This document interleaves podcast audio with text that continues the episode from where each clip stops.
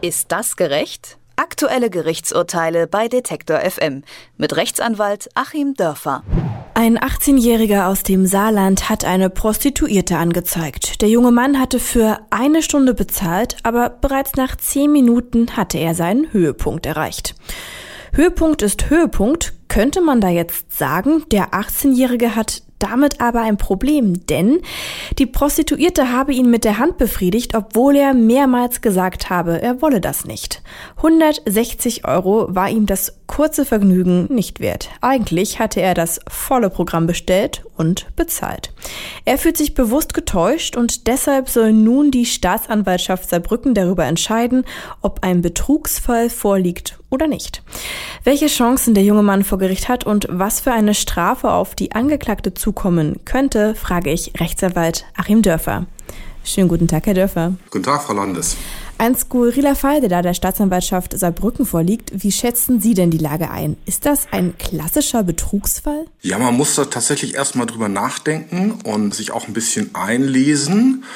Dreh- und Angelpunkt des Ganzen ist das Prostitutionsgesetz, was wir haben. Das sozusagen eine Geschichte, die früher als sittenwidrig angesehen wurde und wo ein rechtsfreier Raum dann auch war, jetzt rechtlich geregelt hat seit äh, etwa zehn Jahren.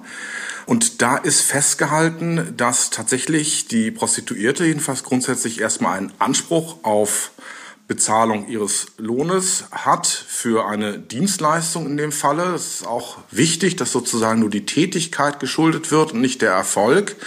Es gibt ja auch andere Kunden, die vielleicht nicht nur nach zehn Minuten nicht zum Höhepunkt kommen, sondern gar nicht. Also da wird eine Dienstleistung vorgenommen. Und das Besondere an diesem Vertrag ist aber, dass der nur einseitig bindend ist. Tatsächlich gibt es dann eben einen Anspruch auf Bezahlung, der ist auch gerichtlich durchsetzbar und der Anspruch auf Bezahlung entsteht dann nach Vollziehung der Dienstleistung.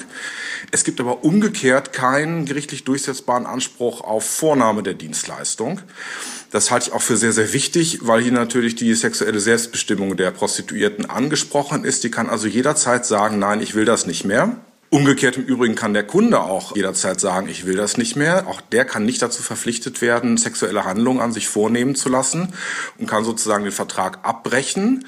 Und dann, wenn der Vertrag abgebrochen wird, gibt es auch keinen Anspruch im Nachhinein.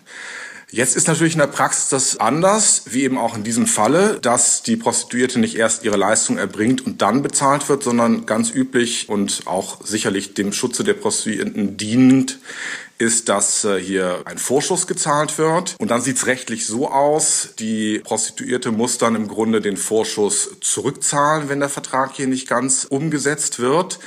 Es hätte also der 18-Jährige, der hier offenbar sein ganzes Taschengeld verballert hat, möglicherweise einen Anspruch auf ungerechtfertigter Bereicherung, wenn hier tatsächlich eine Stunde vereinbart war und ja, im Grunde die Sache nach zehn Minuten zu Ende war. Da muss man halt mal gucken, was im Einzelnen vereinbart war.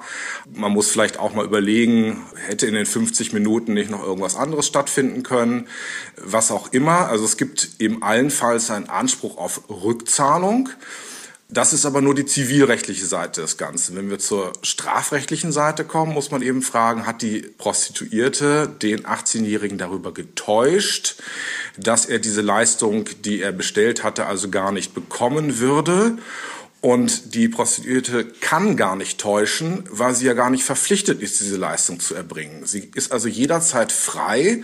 Und das ist eben genau auch die Folge ihrer sexuellen Selbstbestimmung. Sie ist jederzeit frei, ähm, stundenlangen Spaß zu versprechen und dann trotzdem nach einer halben Minute zu sagen, ich möchte nicht mehr. Und da sie eben diese Freiheit hat und der Kunde auch mit gar nichts anderem rechnen kann und auch gar keinen anderen Anspruch hat, kann er eben auch nicht darüber getäuscht werden, dass diese Leistung, zu der sie nicht verpflichtet ist, dann trotzdem erbracht wird.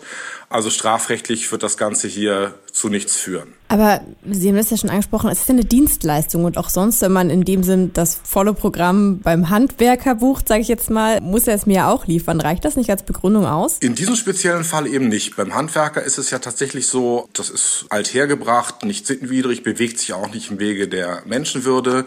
Man käme nicht auf die Idee, meinetwegen das Streichen einer Wohnung als Eingriff in die Menschenwürde anzusehen. Obwohl, na gut, wenn man sich manche Wandfarben anschaut, ist das vielleicht auch wieder anders. Aber hier gibt es eben eine beiderseitige Verpflichtung. Und es ist dann eben auch dieses Streichen gegebenenfalls gerichtlich durchzusetzen. Wenn er nicht streicht, kann er verklagt werden oder es kann Schadensersatz geltend gemacht werden, weil man einen anderen, teureren Maler beschäftigen musste. Hier gibt es eben diese Durchsetzbarkeit nicht.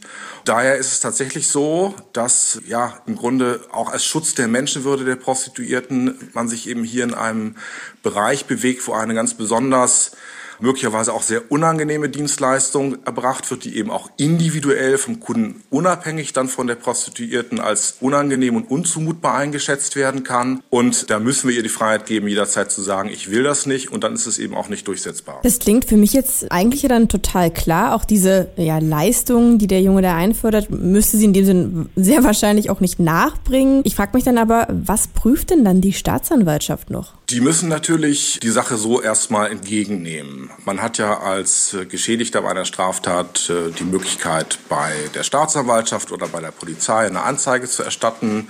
Sinnvoller ist es oft, das bei der Staatsanwaltschaft zu tun. Der junge Mann hat es hier bei der Polizei gemacht. Und dann gibt es eben die staatliche Verpflichtung auch, eventuellen Straftaten nachzugehen. Und wenn eine Anzeige erstattet wird, muss das geprüft werden, so abwegig das dann eben auch ist.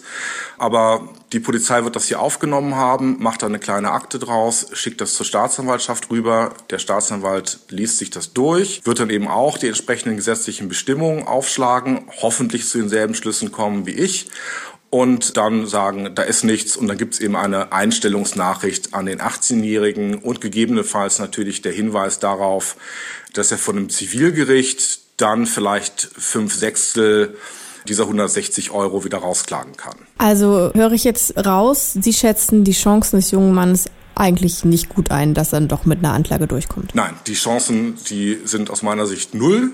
Und wie gesagt, er kann da versuchen, finanziell noch irgendwas zu machen. Da muss sich die Prostituierte sozusagen auch dann daran festhalten lassen, dass sie einen Vorschuss genommen hat, der sich im Nachhinein möglicherweise als zu hoch herausgestellt hat, weil sie eben freiwillig die Dienstleistung nicht weiter erbringen wollte. Aber da muss sie eben auch entsprechend zurückzahlen. Das ist dann sozusagen die logische Folge. Aber nur, dass man für eine vertragliche Leistung zu viel Geld bekommt die zurückzahlen muss, was ja im Alltag ganz, ganz oft vorkommt, das begründet als solches eben noch keine Straftat. Im Saarland hat ein 18-Jähriger eine Prostituierte angezeigt, weil er bereits nach 10 Minuten manueller Befriedigung zum Höhepunkt kam. Eigentlich hatte er das volle Programm bezahlt und jetzt fühlt er sich betrogen. Welche Chancen der junge Mann sich ausrechnen kann und welche Konsequenzen der 26-jährigen Prostitu Prostituierten drohen könnten, hat uns Achim Dörfer erklärt. Vielen Dank. Sehr gern. Ist das gerecht? Aktuelle Gerichtsurteile bei Detektor FM mit Rechtsanwalt Achim Dörfer.